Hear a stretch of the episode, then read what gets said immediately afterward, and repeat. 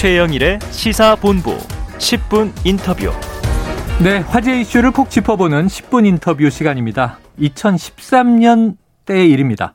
서울시 계약 공무원이었던 이 유우성 씨가 탈북자 명단을 빼돌렸다. 이른바 간첩 조작 사건에 이제 휘말린 시작점이었죠. 이때 사건을 담당했던 이시원 전 검사. 자, 이번 새 정부의 대통령실 공직기강 비서관으로 발탁이 됐는데요. 오늘은 간첩 조작 사건의 피해자인 유성 씨를 직접 모시고 관련 이야기를 나눠보겠습니다. 지금 스튜디오에 나와 계십니다. 자, 유 선생님 안녕하세요. 예, 안녕하세요. 유성입니다. 네. 자, 서울시 공무원이셨어요? 아, 예, 계약직 공무원이었습니다. 네. 그런데 2013년 검찰이 간첩 혐의로 이제 기소하면서 서울시 간첩 조작 사건이 됐고요. 조작이 들어갔으니까 예. 추후 피해자라는 게 이제 확인이 되셨는데 이 9년 지났습니다. 어떻게 기억하십니까? 그 이 사건은 뭐 국정원에서 그 2012년 연말 때 대선이 있었고 그때 네. 막 국정원에서 댓글 조작 사건 때문에 되게 언론에부터 비난받을 때 갑자기 서울시에 간첩이 침투했다고 해가지고 사실 그그 그 조작 그 댓글 조작을 어느 정도 이제 막 그그 그 언론에서 간첩을 주줄줄 보도를 어. 하다 보니까 네. 그렇게 짚었던 사건으로 기억하는데요. 그리고 특히 그 이번에 그 공직 어, 저, 정부에 발탁되신 네, 그 네. 이시영 전 검사는 이 사건을 압수수색부터 수사부터 시작해서 기소까지 어. 총 총괄 책임졌던 담당 검사였습니다. 아, 그래서 예. 지금 이 사건이 예, 예. 잊혀지려는 시점에 다시 이제 재부각이 됐는데 예. 핵심은 이런 거죠. 당시 국정원이 협박을 했고 예, 예. 또 이제 유성 씨의 동생 유가려 씨가 등장을 했는데 거짓 진술을 했고요. 예, 북한의 출입 기록도 나중에 위조됐다는 게 예, 예. 밝혀졌어요. 자, 이후에 이게 검찰 선으로 사건이 넘어갔는데 예. 자, 국정원은 뭐 그랬다 치고 예. 검찰은 이게 사실 확인이 안 됐습니까? 그건 아니고요. 검찰에서 처음부터 저는 다 알고 있다고 생각을 하고 있습니다. 네, 아, 그럴 수밖에 없는 구조니까 그 이제 검찰에서 저도 조사받았고 수사 기록은 다 검찰에 넘어갔고 네. 그 수사 기록을 바탕으로 해가지고 검찰에서 저나 저 저를 기소를 했거든요. 음. 근데 문제는 조사 기간에 그 유, 유가려가 이제 저 동, 여동생이 네.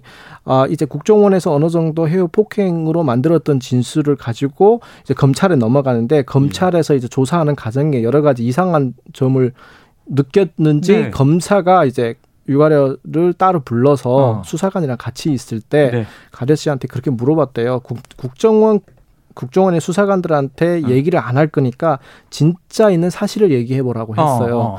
그게 이시원 검사였거든요. 아. 그래서 이시원 검사가 그렇게 물어보니까 동생이 아 국정원하고 다르다. 검찰은 다르니까 검사로 어, 검사를 믿어보자 하고 음.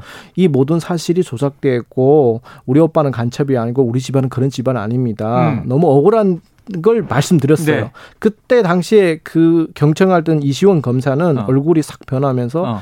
거기 있던 수사관 보고 나가라 하고 어. 자기가 단독으로 이제 유가려를 만나서 1대1로. 이런 식으로 얘기하면 너희 너를 도와줄 수 없다. 아. 그리고 기존의 진실을 유지할 취지로 회유를 했다고 합니다. 아, 그랬던 네. 이시용 검사가 이번에 이렇게 발탁이 됐으니까 저나 저 여동생은 정말 그 심정은 네. 특히 여동생은 통곡하고 막 예. 심정이 너무 자, 힘듭니다. 지금 이게 예. 이제 유성 씨가 지금 이제 생각한 이야기예요. 뭐냐면 예. 국정원이 조작을 했고 예, 예. 검찰은 몰랐는데 예. 이관을 받고 나서 어 이제 이것을 이제 이 기소하고 처리한 게 아니라 국정원과 검찰의 합, 합작품이다. 지금 예, 예 생각하시는 예, 거잖아요. 예, 처음부터 저는 어느 정도 알고 있었다고 네. 생각을 합니다. 자, 이시원 전 예. 검사 이렇게 얘기를 했습니다. 본인도 국정원에 속았다. 아, 그럴 수, 그럴 수는 없습니다. 그럴 수는 없다. 예. 지금 얘기하신 대목만 해도 그것만뿐 아니라 1심에서 음. 네. 이제 저의 그러니까 저 제가 이제 북한에 가서 뭐 훈장 받고 북한 보위부에서 교육받던 그 기간에 네. 분명히 중국에서 찍은 사진들과 그게 네. 아이폰에 기록돼 있고 예. 특히 통화 기록이 검찰이 다 가지고 있어요. 근데 어. 그러한 증거는 음. 검찰에서 아예 재판부로 그 제출하지 않았어요. 그 네. 그 자체가 사실은 불법이거든요. 아.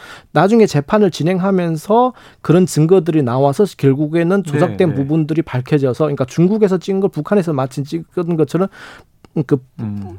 이제 프린터 뽑아가지고 그런 시간에 사실 그걸 조사해 보니까 중국에서 결국은 1심에서 무죄를 받게 됐어요. 네네. 그러면 항소심에서 검, 검사가 그때 당시 이시원하고 이문선 검사였는데 음. 그 이시원 이문선 검사가 국정원 그 수사 지휘를 해야 되니까 국정원 수사관들한테 돈이 들던 음. 어터 뭐가 들던 어. 출입국 기록을 가져오라고 어. 지시한 게 그 이시원하고 어. 이문선 검사였어요. 북한에 들어갔다는 출입국 기록을 그렇죠. 가져와라.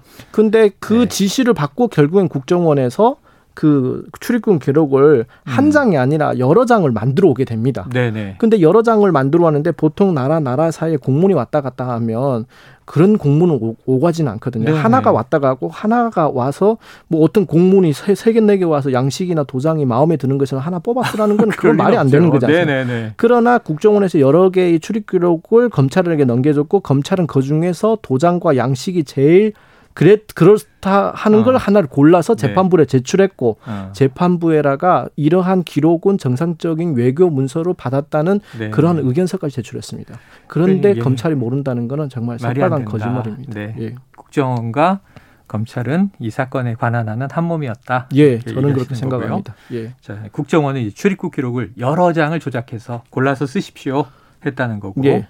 결국은 나중에 이제 그 출입국 기록을 조작한 조력자도 나오게 되죠. 그래서 조력자도 나오고 그에 네. 대해서 어떻게 만들어진 과정들도 다 나오게 됩니다. 예. 그간의 과정을 쭉 정리해 봤습니다. 2012년에 예. 이제 시작이 돼서 예. 2013년부터 이게 보도도 시작되고 했는데 예.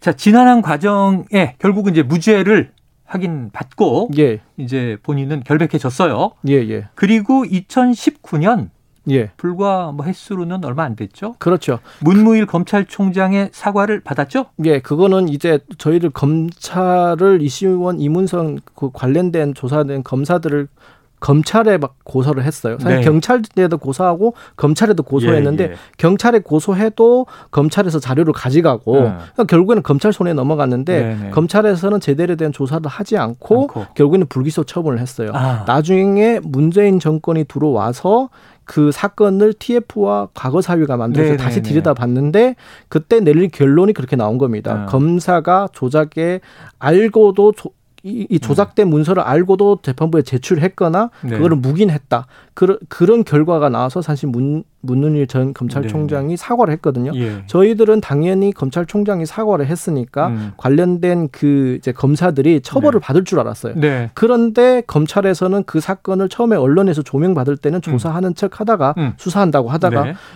그 언론에서 더 이상 관심을 가지 않고 다른 이슈가 터질 때 그걸 슬그머니 그냥 음. 저거 불기소 처분해 버리겠다는 네. 거예요. 근데 우리는 지금 그 이시원 이문선 대한 부분을 다시 공소처에다가 네. 기, 그 고발 고소를 하려고 해도 검찰에서 너무 시간 끌기를 오래 가지고 있어서 이게 어. 공소시효가 끝나서 처벌을 할 수가 없게 됐습니다. 아, 공소시효가 끝났다. 예. 자, 그러면 지금 문무일 검찰총장이 당시 사과했다는 건 예. 검찰 조직의 수장이니까 예, 검찰 조직이 이 저 우리 유 씨 남매분들에게 예, 예. 잘못한 것을 진심으로 사과한다. 공식 사과한 건데 예. 이시원 당시 검사 차원의 사과는 따로 있었습니까? 그, 그 이시원 이문선 검사는 사과를 한 적이 없고요. 예. 심지어 재판이 이후에 진행되고 재판에서 증인 채택해서 여러 번 만났거든요. 음. 아주 사과를 단 한 번도 한 적이 없습니다. 네. 예. 자, 그런 이제 과거에 악연이 있습니다. 예. 근데 이번 새 정부 들어와서 예. 이시원 전 검사의 이름을 예. 이제 대통령실 하, 그래서 너무 비서진 충격... 이름에서 발견했을 때 그때는 어떠셨어요? 아, 전 너무 놀랬고요. 아는 네. 기자부터 그 올 5일 날 어린 날에 그 내용을 받았는데 저는 저의 귀와 눈을 진짜 믿을 수가 없었고요. 음. 왜냐하면 과거에 그 과거에 그 과거 사위에서 이미 유죄된 부분을 밝혔고 네. 검찰은 기소권을 당시에 독점하고 있으니까 제 식구로 감싸느라고 처벌을 안 한 거지 어. 그 사람들이 죄가 없는 건 아니거든요. 예, 예. 그런데도 불구하고 본인들은 그런 부분에 대해서 사과 한마디 없고 반성이 없이 음. 어떻게 자숙을 해야 되는데 음. 지금은 굉장히 큰 로펌에서 잘 나가는 변호사로 일을 하고 있다는 걸 그 후에 들었습니다. 예. 그런데 지금 새 정권이 들어와서 네. 그것도 공직자들을 감독하고 공직 자들을 어떤 그런 네. 부분에서 네, 기강을 확립하는 기강, 기강을 확립하는 그런 위치에서 일을 한다니까 음. 아 이게 무슨 정말 말도 안 되는 일이고 어. 이거는 공직자들을 대놓고 조작을 하라는 건지 어. 그런 의심도 들고요. 참 너무 걱정스러운 예. 결정인 것 같습니다. 보도를 예. 보니까 이 동생 유가려 씨가 통곡했다 이런 예, 사실입니까? 맞습니다. 너무 많이 울었고 동생이 네. 그렇지 않아도 좀 우울증 치료를 받고 있는데 어.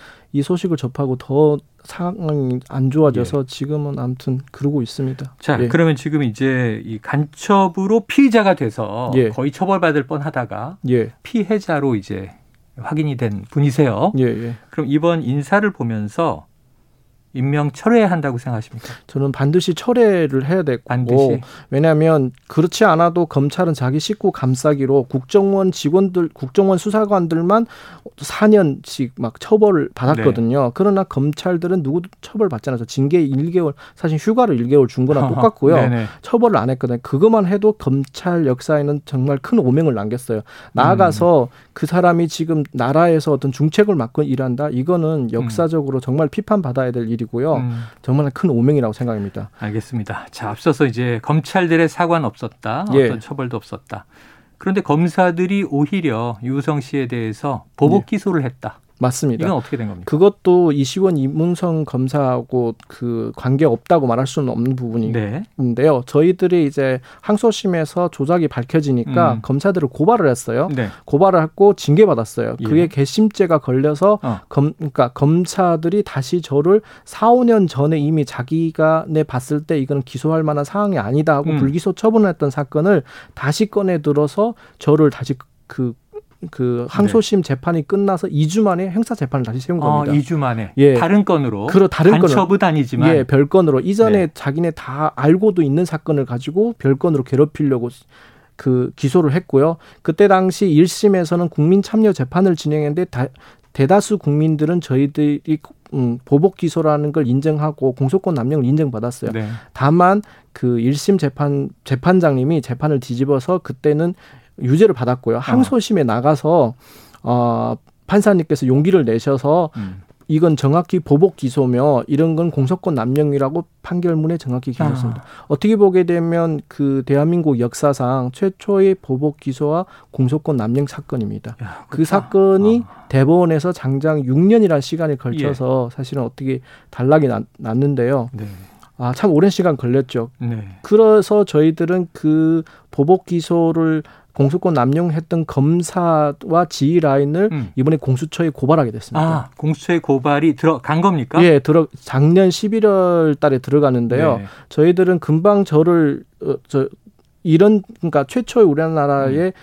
보복 기소에 대한 판례가 나, 나왔으니까 네. 이에 기초해 가지고 수사가 빨리 진행될 줄 알았는데 어, 공소권을 남용했다는 예, 것을 예. 그런데 뭐 한 6개월 되도록 뭐 어. 고소인 참고인 조사가 이루어지지 않다가 아, 네. 얼마 전에 자동으로 배당돼서 언론에 알려지게 됐습니다. 아, 그래서 어쩌 제가 느끼기에는 네. 등떠밀에서 사실은 지금 고소인 조사를 하지 네. 않겠나 하고 생각이 드는데요. 네. 더군다나 제가 지금 고소했던 사람들이 음. 그 검사들이 이두봉 검사를 비롯한 이분들은 네. 지금 현 윤석열 정부의 대통령 윤석열 대통령이 측근들입니다. 네. 그래서 사실은 이 조사가 제대로 이루어질지 처벌이 제대로 될지 사실은 아. 저는 의문이 되고 참 걱정이 됩니다. 말씀하신 이제 보복 기소, 예, 예. 공소권 남용으로 이제 이것은 기각이 됐지만, 예, 맞습니다. 지금 다시 공수처에 고소를 하신 고소인 입장이에요. 예. 이두봉 지검장은 차기 검찰청장 후보로도 물망에 오르는 이름입니다. 혹시 아셨습니까? 아 그런 기사를 한두 건 봤는데요. 네.